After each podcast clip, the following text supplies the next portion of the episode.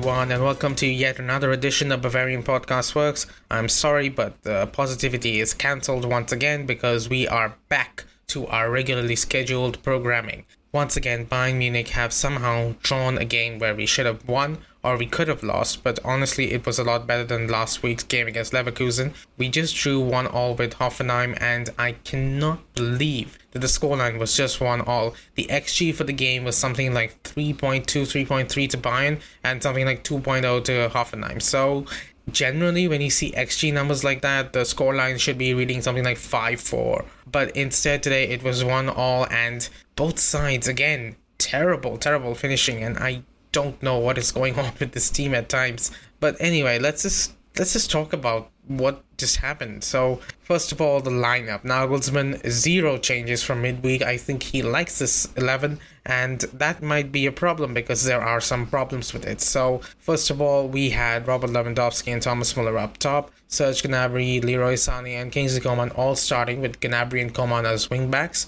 You had Musiala and Kimmich in the pivot, and the back three of Niklas Süle in the center, Lucas Hernandez on the left, and Benjamin Pavard on the right, and obviously Manuel Neuer in goal. So, what is the problem with this lineup? So, we saw everything good about this lineup against Salzburg. It gives a lot of chances, maybe to Lewandowski and Muller to convert, and sometimes chances fall to Gnabry and Sané, and they can also you know get it on the action. But other than that, the problem is that it just puts a little too much pressure on the wingbacks. And the wingbacks here in this case are not actually converted fullbacks, which most wingbacks are. Instead, they are converted wingers. Gnabry, especially today, he was struggling with Hoffenheim targeting his side to go down the pitch with David Raum on that side. So don't think it was a good performance from Gnabry today. I have been thinking about it, and honestly, the con- uh, comments on the blog have convinced me. First, I thought, okay, he was a good, he had a good game, he had a few chances, did not score, but still,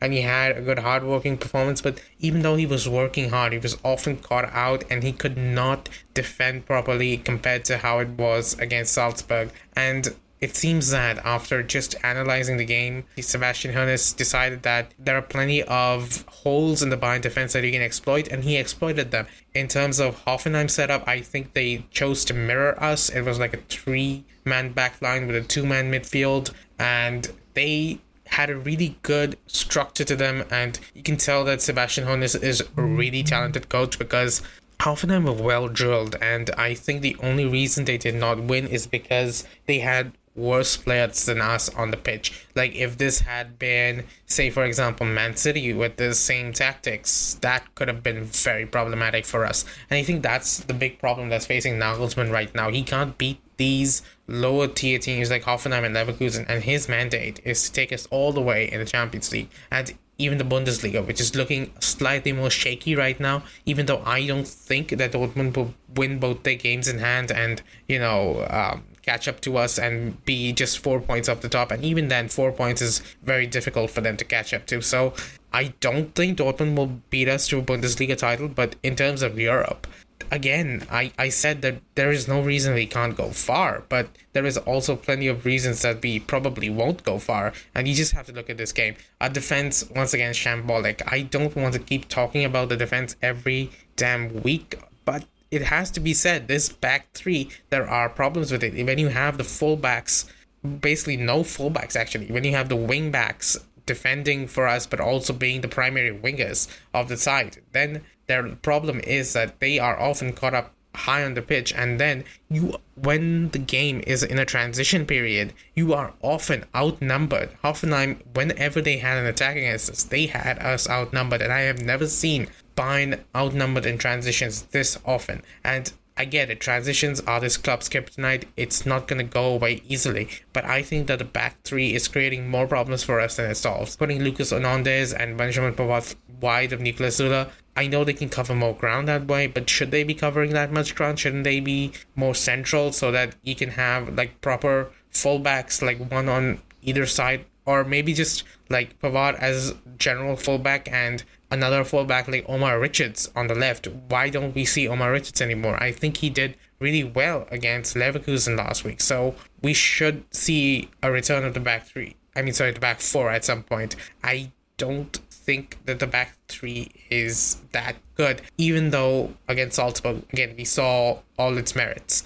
The other thing that I need to point out is the midfield. The midfield, Kimmich was okay, I guess. I mean, people will point out that he lost a lot of balls in midfield, and I need to say that under Nagelsmann this season and even under Flick last season, our team has struggled to control games and have that really crisp passing that you would associate with Bayern Munich back in the Pep Guardiola era. It's just not in our DNA anymore. We prefer transitions, pressing as quickly as possible, playing the ball up the pitch, and that kind of thing. It really does do a number on your passing accuracy stats. I mean, today we saw Hoffenheim regularly intercept the ball, win the duels, and they were instructed by Hoeneß to be physical in midfield with us. And I saw Kimmich and Muller both take some really hard hits from the Hoffenheim midfielders, so that might have affected their game a little. Meanwhile, you had Musiala playing his 50th appearance for Bayern Munich, which at his age is a big deal, and he was mixed again. I don't understand what his role is in the side because it's not the Thiago role. Like Thiago would stay deep while Kimmich move upfield back when they used to play together and um when uh, they were still like here like we still had the Thiago Kimmich pivot. Whereas Musiala, he doesn't really have that kind of role. He doesn't really have a ball progression role. He occasionally tries to thread passes, but more often than not, what I see him doing is recycling possession. Like he gets the ball, he looks up, and he doesn't see a safe pass, so he passes back. And that's such a waste. I don't know like is has he been instructed to do this or is he lacking confidence to really take on his man because i thought the entire idea behind putting Musiala in midfield is that he could take on players get the ball up the pitch and then release someone else and you know just to help us transition from defense to attack like Thiago used to and that is completely absent from his game at this point. And honestly, at times it looked like Musiala was totally inhibited. Like he did not want to do what he generally does. Like he was afraid of what was going on behind him, and I think this again goes back to how the formation is set up with three defenders only behind you. What used to happen in Bayern when we had a 4 2 3 1 is that the two defenders and one defensive midfielder would stay behind, but the fullbacks would move forward and tuck inside a little to create a little bit more support for the ball progressing midfielder, which was often Goretzka, but Kimmich when Thiago was DM. So that is kind of absent right now. Instead, you have the two midfielders standing next to each other and they are each other's support. And by changing that, Nagelsmann has introduced a lot of issues in our just our ability to progress the ball. Instead, we are relying a lot on Niklas Süle crossing the ball forward into the feet of our attackers, especially Kingsley Coman, who was, I think, great today. Great crosses, great um, pretty much great everything except for a few final balls near the end, but I can excuse that by that point he must have been tired. He's played three games this week and he hasn't had a rest in a long time. This is actually the longest time in a while that I've seen Coman, Sane, and Gnabry all three stay fit together. And now that I've said it, I know that one of them is going to come down with an injury. Thomas Muller today, oh man, I I am not having a good time as a Thomas Muller fan right now. I'll just tell you that three offsides today and one incredibly close chance. In fact, two incredibly close chances. One in early in the first half, around the twentieth minute, where he got a cross in from Coman and he, it just was just set wide by Baumann, and the other one was later in the second half where he shot at goal and Baumann was beaten, but then somehow Alexander Schöpf he came in and stopped it. And this is just like for Muller, it must feel so terrible. Like he had an own goal last week, and while he did have two goals against Salzburg, today he was unable to score. And if he just managed to get that goal, I mean, if some of our finishing today, like the finishing where Gnabry hit the post, or uh, where Musiala was just almost through and he just barely uh, uh, shot it into the side netting, or the chances that Lewandowski and Sane had, if these chances had just been converted, we wouldn't be sitting here talking about a one-all draw. We would be sitting here talking about a 5-1, 6-1 win. And even then, maybe back in the Flick era, this I just said this in the game thread, but back in the Flick era, this is the kind of game that Flick would have won 4-3, 5-4. And instead, under Nagelsmann, it's this weird combination of poor finishing from us, but also getting lucky in defense. Like the XG numbers are just ridiculous in terms of what the XG against is for us. But instead of conceding lots of goals from a few chances like we did on the flick, instead we're conceding lots of chances and few goals. And I don't know which one is better. Like obviously not conceding goals is better, but like if you look at some of the chances Hoffenheim missed and you remember how Benzema performed for Real Madrid last uh, in midweek. So when you see that and you think we can face Real Madrid in the next round, do you think that our defense can keep Benzema at bay? Do you think they can keep someone like Vinicius Jr. or whoever the hell City has or Liverpool with Salah and Mane and all that? Do you think they can keep them at bay? And I genuinely don't think so. It's one thing to be able to keep it down to just one goal against against something like Leverkusen or Salzburg or Hoffenheim, but against these big, big top teams, they will capitalize on these chances. Whereas Bayern Munich are proving this season that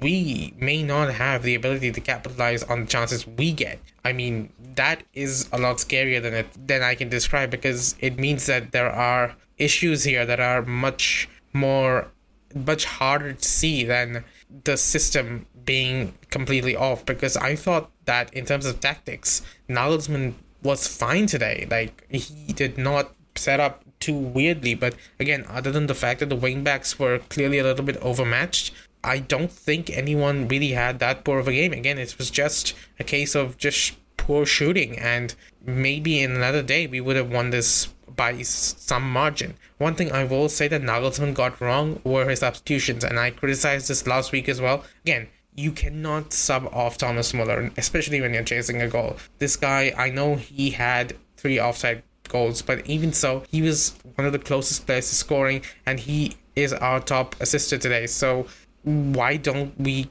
just let him play the whole match and just let him go? Is he tired? I can understand if he is. He did have COVID a week ago, but still, like we needed him on the pitch at the end. Like Choupo-Moting coming on for him, I don't get it. And same thing goes for subbing off Musiala. I think I don't think I would have done that. I think subbing off Gnabry and moving Musiala into a winger spot might have been a better option. Or maybe it's just subbing off one of the defenders. Like that might have been risky. I know that Hoffenheim had plenty of chances even at the end to score and make it four sorry, two one and you know, that would have been even more disastrous than the one one draw that we're talking about right now. But like you need to go for it in those cases, and I don't know why Nagelsmann doesn't try and go for it. He does have a little bit of a points cushion at the top. Um, Borussia Dortmund they play tomorrow against Arminia Bielefeld. I don't know if they have Haaland or not, but even if they do, they have been a little bit like inconsistent this season. I'll say that, and because of that, I don't know. They might they might drop points. Who knows? But the thing is about Bayern Munich this season, we are not showing any kind of proper rhythm,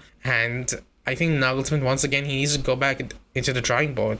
Again, it's just one step forward, two steps back. We took a step forward against Frankfurt and again step back against um, Leverkusen, step forward against Salzburg, step back today. And I want to see us taking consistent steps forward. One of the important things is would be the return of Alphonso Davies. We really, really need him. I hope he comes back and then the back four in general becomes more viable in Nagelsmann's eyes. But even so, we have Omar Richards, give him a start, give him some chances to improve himself. Maybe bench Gnabry for a little while. He seems not just seems tired, but he also seems like he's in a bit of a rut.